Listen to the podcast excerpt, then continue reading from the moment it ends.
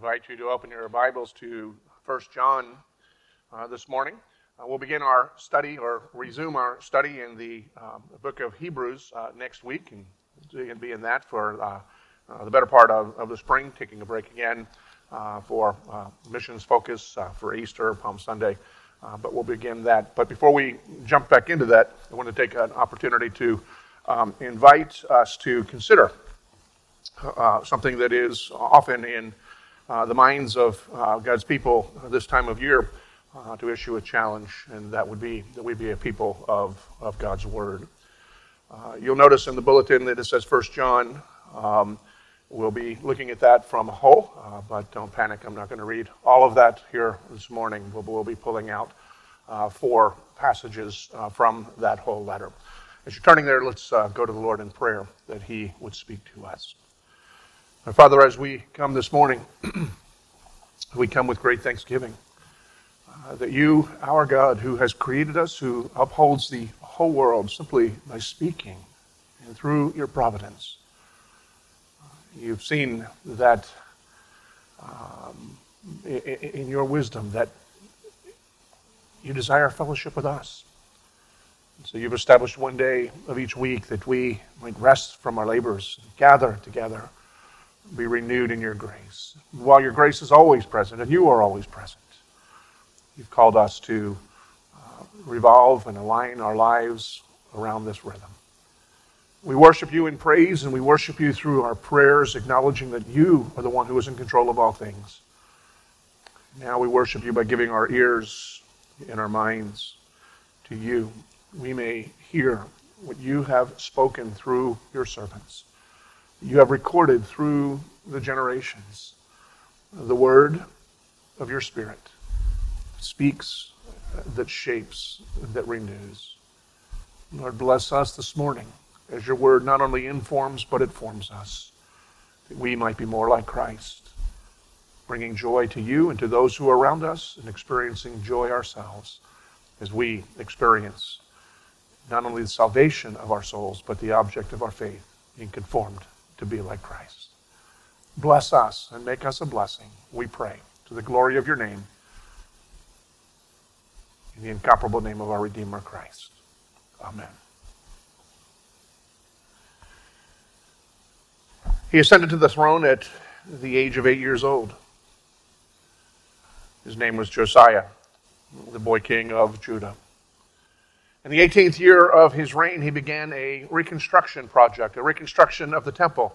Uh, the temple, which was the centerpiece of all of uh, God's people, the, the, place of worship, the, the place uh, of gathering, had fallen into ruin and disrepair through years and years of neglect.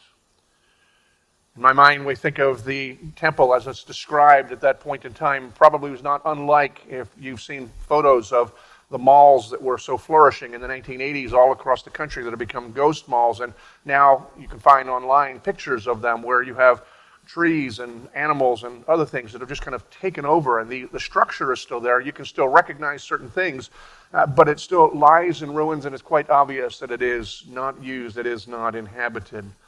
That's the image we get of the temple at the time of Josiah's reign. 18 years in, into his reign, he, does, uh, he, he established this reconstruction process. He was going to restore it. It was again going to become the place where God's people would gather and to worship and, and to uh, honor God. And in the beginning of this process, just like any reconstruction process, they had to clean up. So he sent the work crews in and they had to get all the clutter out and the junk and the rubble. And we're told that in the corner of a room that had served as the sanctuary, some of the workers as they were removing the stones and the debris, they stumbled upon a scroll. Taking the scroll and looking at it, then taking it to the authorities, it was determined that this scroll was the Word of God that used to be used to read in the worship service. The Word of God that was read to God's people so that they would know what God had said.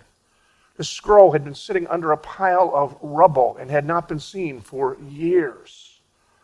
If you think about it, it's quite amazing because people continued. People continuing to call themselves the people of God went about their day to day lives, day after day, year after year, and the Word of God had not been read and had not been heard in generations. Josiah took the scroll and gave it to the priests and the scribes and said, Read it, which is always a good idea. The people who are supposed to teach and preach and write about these things should probably read the Word of God before they talk about it. And after the priests and the scribes had read it, Josiah declared that they should read it to all of the people. And so the people were gathered together, and the word of the scroll was read to the people in Judah. And revival broke out as the word of God was read. People were renewed and restored, hearing the power of God's word. So, begin this morning, I want to ask a question of you. It's a question I need to ask myself as well. And it's this Where is God's word in your life? Is it possible that you, like the people in Judah, can go long periods of time practicing your religion, engaging God, and yet have not read and have not really listened to God as He speaks? Where is the Word of God in your life? Is it possible that it is buried under the rubble of your busyness? Perhaps buried under piles of bills? Maybe off someplace in a corner with the other old and discarded remote controls from your electronics? Maybe it's someplace that is visible and accessible, but it still hasn't been accessed quite as often as you feel that it ought to be. I know that in one sense, it's an easy question to ask in a church like this. I want to issue a, a challenge, but really it's a, a renewal of a challenge. And the challenge is this let us be a people who are readers, students of the Word of God. Now, when I say I issue the challenge, it's really reissued because from the very beginning, the Word has been foundational to this church. Uh, many of you have knowledge of the Word, and those who teach here are held accountable as to whether or not what we teach is consistent with what the Word says. But it's very easy for us to go long periods of time and not read the Word for our own benefit and for our own nourishment. Uh, we read it perhaps very quickly, perhaps very haphazardly, perhaps in preparation to teach, perhaps to give an answer to a question that somebody has but to sit and to feed upon it and to allow it to do its work within us, the work that God has promised. It's very easy for that to become neglected, first for a short time, and then later perhaps we realize it's been a far longer than we had ever imagined when we look back. What a challenge to be a people of the Word, that we study the Word and to hear what the Word says as the plan of God's redemption is unfolding before us, and we see God as He reveals himself and as he relates to people through the scriptures, rather than using the scriptures as like the magic eight ball where you know you shake it in order to get an answer to your question. We come to the word sometimes so often and saying, What what's the answer to my problem? And then finding a word that we speak to that. I'm not saying that there's no place for that. That is part of it. But my challenge is, is not merely to use it as a practical source, but to feed upon it and to see what God has revealed about himself. Just like we don't want to use it merely as the magic eight ball to deal with our practical problems, nor should the word be read merely for the purpose of validating and, uh, and giving proof text, validating our, our doctrinal premises. There's far more going on in God's Word. And there's promises that are given to those who read it. Now, I understand the difficulties that many people have in studying that, uh, studying the Word. I, I, if I was to ask here, how many of you have begun an endeavor sometime beginning of the year or some other time that you're going to read through the whole Bible in a year and you made a good start of it and then you just got to those long lists of names that you can't pronounce and they seem to go on forever and ever? If I was to ask, I would imagine about 80% of the people would raise their hands and say, That's happened to me at least once in my life. And then I would say, So you have 80% that acknowledge it and 19% who are lying if they don't have their hand up. It happens to all of us because it just doesn't hold our attention necessarily when we get to those points. I recognize it's difficult because unless we are very familiar with the ancient uh, context, it's difficult for us to follow the flow. And I know that it's difficult because sometimes the things that are said are challenging for us. I, I, am both challenged and encouraged by Peter when he refers to the writings of the Apostle Paul. I don't know if you've ever read this or not, but Peter says in one of his epistles, Paul has some good things to say, but some of the things that he writes are hard to understand. When I read that for the first time, I thought, oh, good, it's not just me.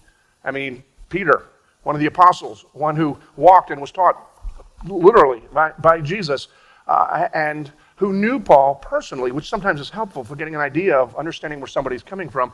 Even Peter is reading what Paul is saying and says, that, that's, that's good, uh, but I don't know that I understand what it's saying. Sometimes reading the scripture can be very, very hard for any number of reasons, and, and I understand that.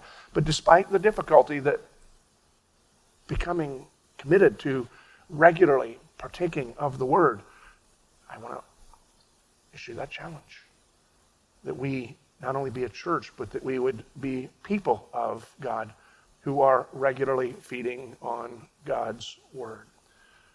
This morning, I want to look at this letter that the Apostle John wrote, his first epistle that we have. Because in this letter, four times John says, I write these things so that. And then each of the times he gives a distinct reason. And with each of the reasons that he says that he's writing this letter, there is an associated promise for those who are reading it. Now, while John is writing in very specific, he's writing his letter, and he's saying the reason I'm writing this letter, and here's my reasons and the promises that associate with that. His focus is specifically what he is writing. Uh, nevertheless, what he writes is also a reflection of the promises and the benefits for anyone who reads all of the scripture. And so while we are taking the book of First John as a whole, I'm going to pull out four specific verses as we look at it this morning, each of which will give us a reason uh, for which it is to our benefit to be those who are regularly reading and feeding on God's Word. The first verses we find in chapter 1, in verse 4. And we read this John says, We are writing these things so that our joy may be made complete. It's an interesting phrase because John is saying our, some translations say your, but it's an intended inclusivity. John is writing so that we would have joy and that they would have joy. The our is including not just him, but those who are around him, those who are ministering, but also those to whom he is writing. It's a shared experience, and in God's providence, it's the shared experience of all who believe and all who are reading, not just the original recipients of the letter, but everyone who reads it afterwards, that we would share the same joy that John is writing about, that he desires and he desires for others to have as well. Now, there's a contemporary writer who, though, says this as we consider uh, the joy that John wants us to have. In our age, as in every age, people are longing for happiness not realizing that what they are looking for is joy. So it's important that we understand as we are approaching this to recognize that joy and happiness, while often related, are not the same thing. They are not interchangeable words nor interchangeable concepts. Happiness is fleeting and it is circumstantial. Joy is an attitude, an orientation that is foundational and is much more enduring. And I can illustrate it like this. I appear occasionally to talk about my uh, time on the golf course. I think recently I've probably talked more than I have played. Uh, but nevertheless, just uh, I imagine being out on the golf course, thinking back to when I was playing regularly, and I tee off and I hit the ball 275 yards, and it actually lands on the fairway. I am happy. Not long afterwards, or at some other point, I am close to the, you know, to the, to the green and I chip on and I'm somewhere within 20 feet of the hole. I am happy. Or I have just finished putting and on a rare occasion I putted for a par. I am happy. And then come with all that happiness, I move to the next hole and I tee off again and I hit it and I get a hold of it and I hit it even further than I hit the first time. Except this time it goes not 275 but 280 yards straight out of bounds. I'm no longer happy. In fact, I'm pouting and maybe have some other thoughts that are not becoming of your pastor, so I won't tell you what goes through my head. But throughout the time on the golf course, up and down, that's the way that my game goes. I have the moments of happiness and I have the moments of frustration, up and down, up and down. Happiness comes and happiness goes. Because happiness is something that's fleeting. It is rooted in our circumstances. When things are good, we're happy. When things are not good, we are unhappy. From time to time, when I'm out on the golf course, I stop back. Usually it's in the midst of my unhappiness, and I ask this question Why am I playing this stupid game in the first place? And anyone who's played the game has asked themselves that, and most of us will ask regularly. In those moments that I ask that question and actually stop and think about why am I playing this game, I will look around and I will see the beauty of the creation that is around, the landscape of the golf course that I happen to be on, just the overall the atmosphere, and realize this is nice and this is good. And while I play golf, not because of the happiness it brings, but usually because of the humility that comes along with that, I realize this is enjoyable. There's a lot to enjoy. I have joy in the opportunity and the privilege in the environment. There's a, there's a lot of things. There's reason that is foundational that is not based on my performance or my circumstances at any given moment. Just sitting back and enjoying, and then I can proceed, even though there's still the ups and downs, the frustrations, uh, uh, and, and, and, the, and the happiness. A lot of people live their lives. We all live our lives in the same way that my golf games go because life throws to us things that are difficult, and so we have times that we have pleasure and successes and good things that happen, and then we have challenges that come into our lives, things that lead to unhappiness. As the writer is telling us, happiness and joy are not the same thing. And what John is writing about is he's writing and says, I'm writing so that your joy might be made complete.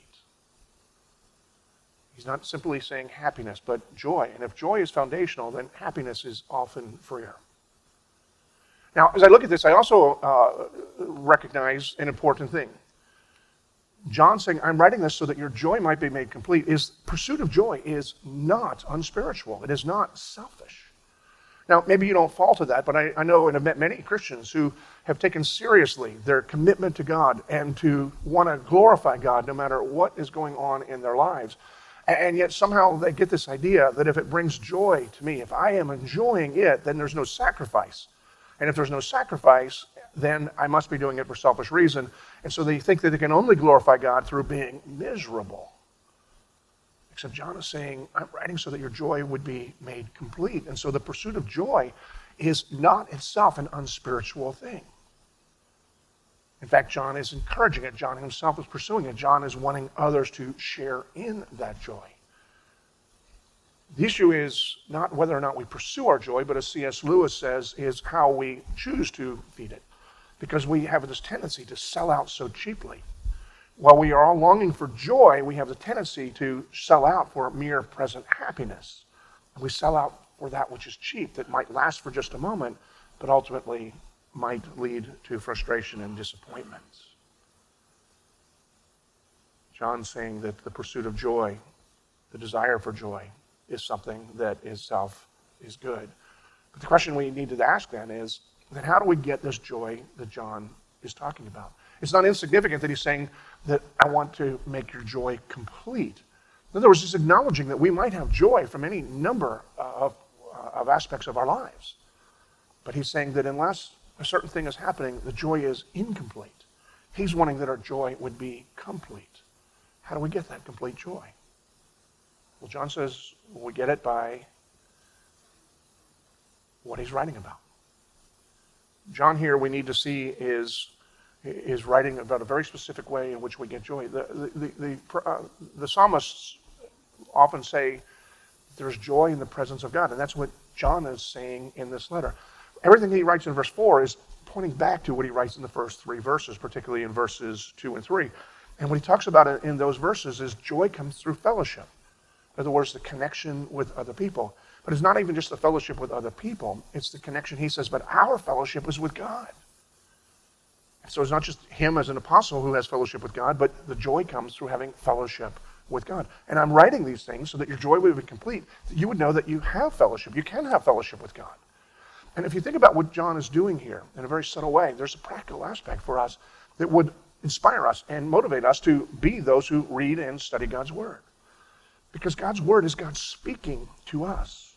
Many people wish they could hear God speak, and He's designed it in such a way that His words, written by various authors, He is speaking. His spirit that inspired it continues to speak, and we are able to hear and to know God and to know what God is like and know what God desires and know what brings God delight. God is expressing himself in this way. And then we talk to God through our prayers and through praises. There is an actual dialogue that takes place in fellowship. You can't really have fellowship if, there's no communication. So often we disconnect these things. We know, okay, there's time that I need to read the Bible, and then there's time that I need to prayer. Uh, but what John is saying to us here is if God is speaking, we can hear God, we can know God, we can have fellowship with God. And what I would encourage you to do is to be a people who, rather than just going for specific topics, from beginning to end, whatever it is, whatever book you start with, to just hear what God has to say, His story about here's His plan. Here is the plan of redemption to restore people that have been alienated from Himself, how He reveals Himself and what He has done to, to bring that about. Now, as you're reading about that plan of redemption, we might have questions or we might be amazed. And that's when we go to Him in interactive prayer. Lord, I stand amazed. Lord, I don't understand this. I don't. We talk to God through our time in reading. Now there's a dialogue that's taking place. That is fellowship. And that's what John is encouraging. And John is saying there is fellowship. Fellowship brings joy. Fellowship with God is what is missing in many of our lives that keeps us from having the joy that we so long for. But those who have chosen to commit themselves to reading and studying God's Word, not for the purpose of teaching or having answers, but for the purpose of listening to God speak and to tell stories of the way that He's been at work and the place that you have in His story. They are a people who not only experience peace, but they, through the fellowship with God, they are often people who are characterized by joy. John says, secondly, we see not only is he writing so that our joy would be complete, but in chapter 2, verse 1, John writes this My little children, I am writing these things so that you may not sin.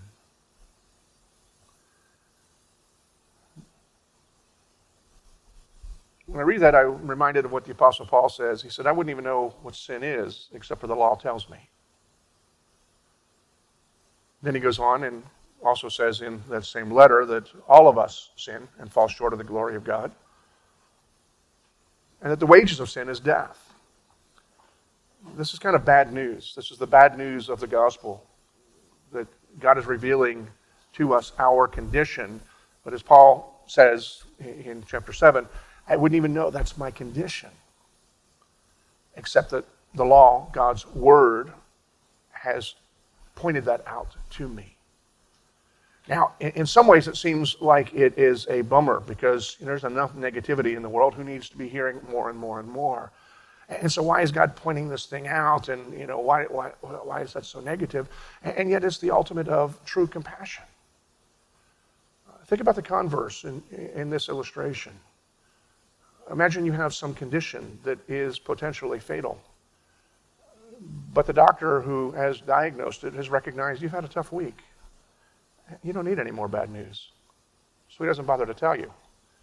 You have a potentially terminal condition, but, but it is treatable, but he's not even going to tell you about the, about the condition. That would just be awful. The guy would be just, you know, whatever. What do we do to doctors? We disbar them, whatever. Uh, whatever we do to doctor. He'd be tarred and feathered in, in some, but, and because we recognize it's just, it's just in, inappropriate. And, and so the scriptures over and over reveal to us this condition that we have that's called sin. Not because we are to be made to feel miserable, but because it's only as we recognize and embrace the reality of that condition are we open to and desire the remedy that God has prescribed that would set us free from that sin. And here John says, I'm writing this letter to you so that you may not sin. It's an interesting wording here, too. Because Scripture says that the sin is so pervasive within us, and all of us uh, have it, and we continue to wrestle with this, and we will not be fully de- delivered from it until either we go to be with Jesus through death, or Jesus comes and returns. And either way, when we are made what we uh, are designed to be. But right now, for every one of us who's sitting here, we continue to struggle with it. Some more, some less, uh, some perhaps um, you know, more scandalous and others um, seeming to be more benign, but we have this condition that is, that is killing us. And John is very aware of it, and he's saying, I'm writing this so that you won't sin. And that does help us to, uh, brings us to another point.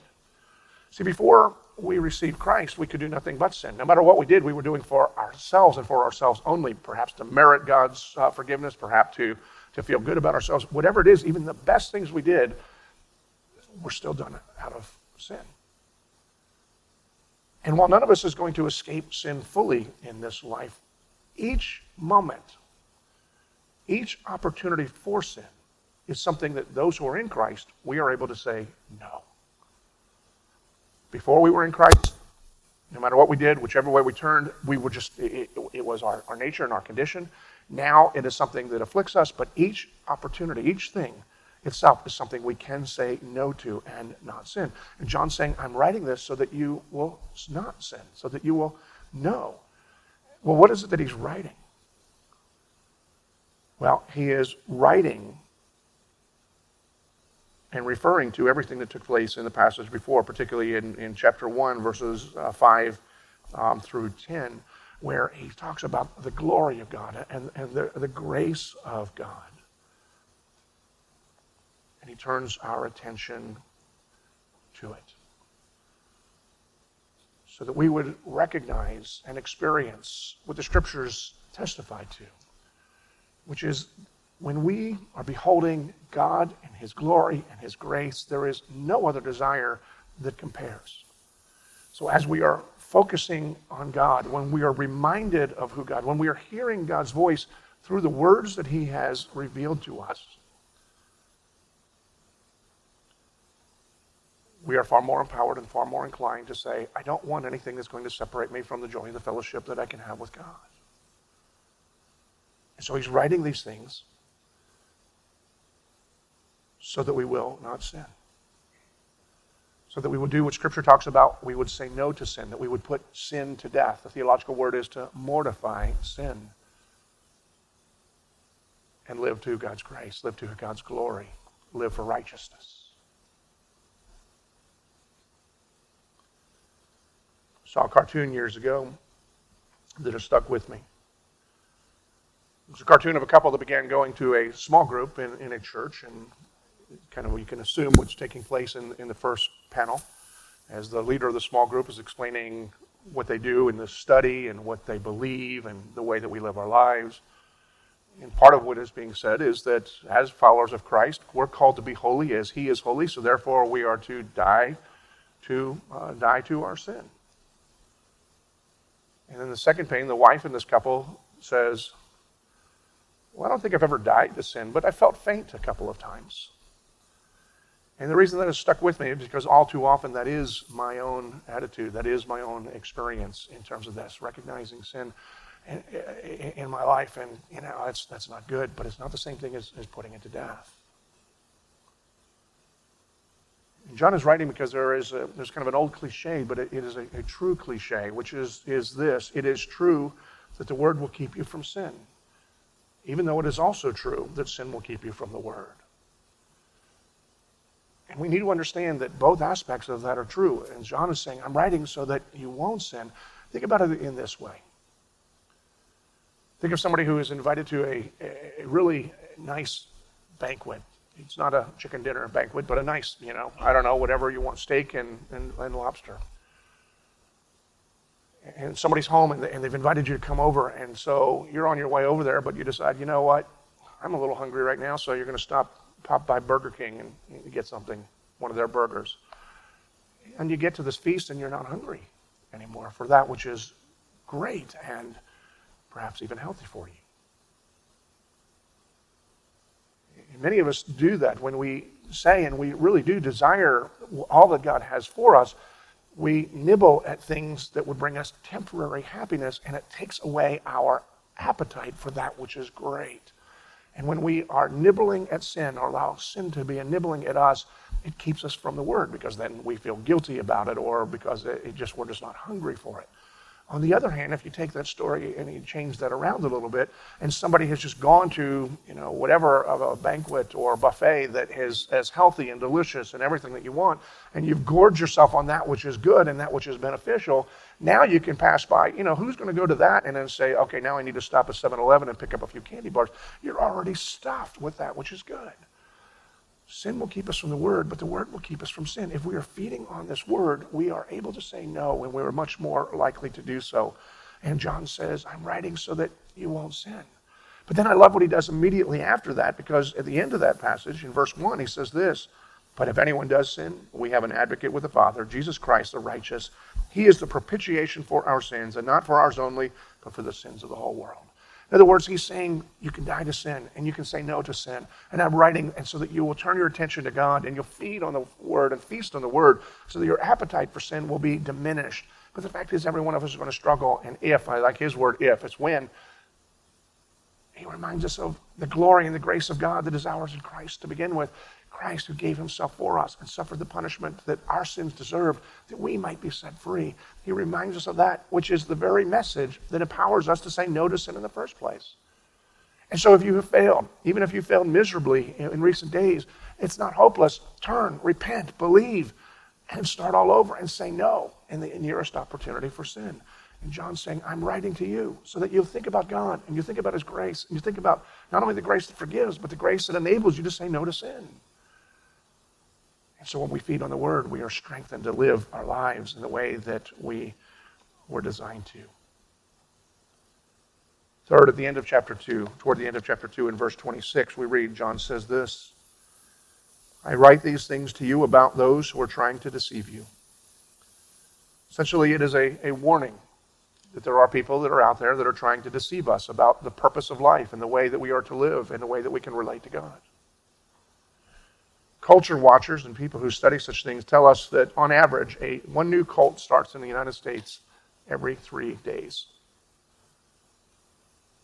Most of them we never hear. They're small, they don't get off the ground, but every three days there's somebody who has a new slant and something that is going to be a distortion of God's truth, often using God's truth as a launching pad, but bringing them to themselves, actually moving you away from Jesus Christ. When I was in college, there was kind of a, I don't know if it was the, the weird spring, but there were cults everywhere. Some of them you could tell they dressed up in whatever the costumes, the same people that you would see panhandling at the airport. They decided they weren't going to wait at the airport. They came to campus to try to recruit. And there were others that seemed to be more normal, at least in their day to day appearances. And a friend of mine, a young lady who uh, had, was a relatively new Christian as I was, she began going to a Bible study of one of these seemingly more normal groups. And I attended with her and another friend a couple of times, and just something seemed right. He and I were both relatively new Christians, not, you know, not seasoned, but something just seemed odd. So we began to encourage her to withdraw from this group and telling her the reasons that we were concerned. She said, But they're so kind and they are so sincere. And so she didn't withdraw from the group. At the end of the spring semester, she did withdraw from school, not to return. And I have no idea what happened to her after that. She got so absorbed in this group that is a, a known cult because they seem so kind and they seem so sincere. But it's kindness and sincerity that sometimes that throws us. I remember reading years ago about a doctor at Sloan Kettering Hospital in New York City who was dismissed for operating on the wrong part of a woman's brain. He had taken the wrong x ray into the operating room.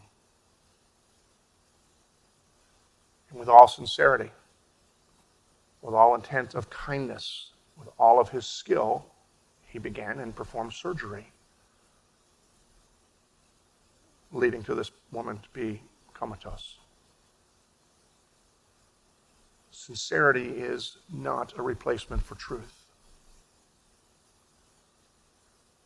And there are people who will lead you astray, perhaps unknowingly. There are others out there that will lead you astray knowingly. And I'd like to say that all of this is restricted to that which would be cultic, but the fact of the matter is, you can go to any bookstore and look under the religion section, and those who would claim themselves to be Christian turn on the TV when you go home. Well, actually, don't turn on the TV when you go home. But uh, you can find these people that are out there that are preaching and preaching a message that is not the gospel of Jesus Christ. They are not feeding the flock of Jesus Christ. They are fleecing it so that they can get a few bucks and a couple of airplanes for their own, for their own glory. But they will treat God's people as if they have no value and no merit of themselves, and they will deceive you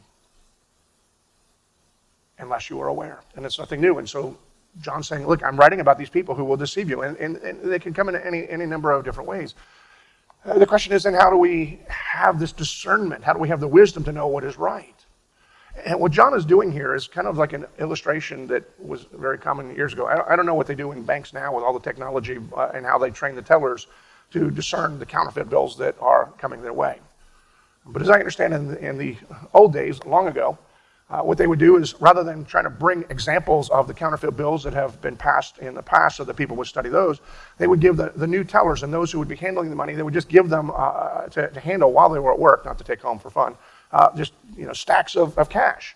And, and they would feel it and they would handle it and they would look at it and they would study it and they would know what the real money looks like so that when the counterfeit would come in, they would just somehow, having been so familiar with that which is true and which is real, something, even if it was very subtle, would catch the eye and catch the attention so that you would study it more. And a lot of the counterfeit was able to be caught that way. And John is saying this is the way that we get discernment. It's not by going out and studying every cult that is out there and all their beliefs. Not that there's no benefit, I just not much benefit from that. But it's by turning our attention to God as He has revealed Himself from beginning to end in the Scripture and ultimately in the person of Jesus Christ. When we know God and we know what He has done and what He is doing and what He has promised us to do, when somebody else comes and offers this idea that's going to promise you happiness and, and, and prosperity, but with a message or a messenger that is different from the one that God has sent, we recognize it if we are familiar with the Word. And so John is saying to us, we need wisdom and we need discernment. And he's writing to us because he wants to turn our attention to that which is true. And he's, throughout this letter, is pointing us to God who has revealed himself personally and fully, completely, perfectly in the person of Jesus Christ. And as we study him and we see him, as we see God's plan of redemption unfolding, we are less subject to being taken captive by new and untrue though sometimes sincere sounding ideas. Finally, if you turn to the end of John's letter, in chapter 5, verse 13, we see the last of John's reasons for writing this letter. I write these things to you who believe in the name of the Son of God, that you may know that you have eternal life. John's writing that we may know. John's writing that we may have assurance of the relationship that we have with God, of our status in Christ. As many people know, insecurity is an incredibly hollow feeling. Some people wrestle with it consistently certainly has popped into my life at different times, but perhaps no more keenly than on August 8th, 1988. I'd been visiting my parents in Delaware, and it had dawned on me that I needed to make a change in my life. So I realized and decided that I was going to go back to Tennessee and propose to Carolyn. We'd been dating for a couple of years, so I was making no plans of getting married. In fact, my plan was to not be married, and apparently that was bothering her. But we were still in a relationship. But I, I told her I was coming, uh, going to come in and want to see her, and um, wanted to ask her something. So I got up early in the morning on August the 8th, 1988. Memorable because all the eights, and, and as shockingly as this, it was at 808, uh, 8888, that had crossed that bridge that is overlooking uh, the Harper's Ferry in West Virginia. And right as I cross that bridge at 808, 8888, my car dies. Outside Charlestown, West Virginia. I thought I'll call my friends in Charlestown, West Virginia. The problem is I don't know anybody in Charlestown. I don't know anybody near Charlestown, West Virginia. I never even knew anybody who'd ever been to Charlestown, West Virginia at that point in time. So I'm sitting there on the side of the road with my car dead, and it was in a rural area. I'm already feeling insecure because I'm going to go back. I'm going to ask a question Am I going to get married? Am I going to get married sometime soon? If I ask, it's going to say yes. What's going to happen? And now the car's dead. And so a guy comes by happens to be a believer. He's a mechanic. He takes me to his place and he fixes the car. And after that, he refuses to take any money from me. And here's what he says This ought to get you back. Ought to? Ought to? I'm 10 hours away. So now I'm driving. Am I going to get married? I mean, uh, you know, that, and am I going to even get there to ask the question in the first place? For 10 hours, I am feeling double anxiety and insecure because I don't know what's going to happen. I don't know if I'm going to get there. I don't know what's going to happen. So, I, so I, I know that feeling, and it was very intense on that day. And as you might have imagined, the car made it. I went. I asked Carolyn if she would marry me. She said yes. She came over the next morning and said she changed her mind because I'd been such, you know, not committed to a relationship before that, and that's a whole different story. I won't go into that part, but you know, for my story today, I know the feeling of that, that emptiness that comes with insecurity. But the fact is, many people live their lives in the same way that I drove from Charlestown, West Virginia to Knoxville, Tennessee, because they just don't know what's going to happen. None of us know what's going to happen. And they just don't know the status of the relationship, and they don't know how they're going to get through, and they don't know where they stand in relationship to God. Now, I need to be clear about this. It is not our assurance that saves us, it is the character and the grace of God. And so there are many people who live this life with no sense of assurance in their relationship with God who are going to be saved. God loves them, and if it's you, loves you far more than what you know or that you're willing to accept. But we live our lives with unnecessary anxiety because whenever difficulty comes our way, we wonder, is God mad at me? Is God punishing me? Is God rejecting me? Is God forsaking me? We're just not sure of our relationship and what God thinks of us. And John here saying, because he knows this is a common thing, I'm writing these things so that you may know. Not that you may think that the odds are good, that you may know that you who are in Jesus Christ, you who have trusted in him, you have eternal life. He's writing to give us assurance, to mitigate, to, to eat away at the, the, the um, insecurity that we carry in our lives. And he goes on and he says, And this is the testimony God has given us eternal life, and this life is in his Son. He who has the Son has life. He who does not have the Son does not have life. It's simple. But he's writing this to us, saying, I want you to have this assurance, and then the peace that comes with the assurance. And that comes when we know what God has said, when we are those who read what God has written for us. And so we see four reasons that John has written, four promises or blessings that go with that. We see in this passage that we may have fellowship with God, we may become and live holy lives, saying no and dying to sin. With wisdom and discernment, when all sources of false doctrines are throwing out in the wind, and with an assurance that doesn't come from our experience, but from God Himself. These are the blessings, among the blessings, that come to those who read and who know God's Word, not merely by secondhand, but because you feed on it. And so I issue the challenge let's be a people of the Word. I'm going to finish with this. Uh, uh, it's a, a, a quote from a guy named Craig Bartholomew, actually, two writers, Craig Bartholomew and Michael Goheen in a book they wrote called The Drama of Scripture. The word of the Bible is, uh, the world the, of the Bible is our world. And its story of redemption is also our story. The story is waiting for an ending, in part because we ourselves have a role to play before all is concluded. We must therefore pay attention to the continuing biblical story of redemption.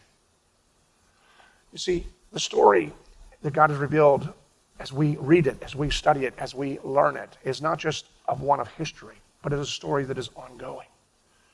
And even where we are in history, we are part. We are the beneficiaries of those who have come before us in the story, and we are parts for those who will follow us or who live among us. But the only way that we know our own story is to know how we fit into God's story. And the only way that we know where we fit into God's story is if we know what God has been doing from beginning until he ends it. And the only way we get that is to be people of a word. Father, we pray with thanksgiving for your servant John and thankful for these blessings that you promise for those who are students. And I pray that we as a church, not just the church collectively, but we as a church and its individuals, we would be a people who hunger for the word, not discouraged by the difficulties, but recognize the blessings that belong to those who are yours and the blessing that your word is to us. Lord, be at work in us, among us, and through us to the glory of your name and the good of all who we encounter. And to our joy, we pray in Christ. Amen.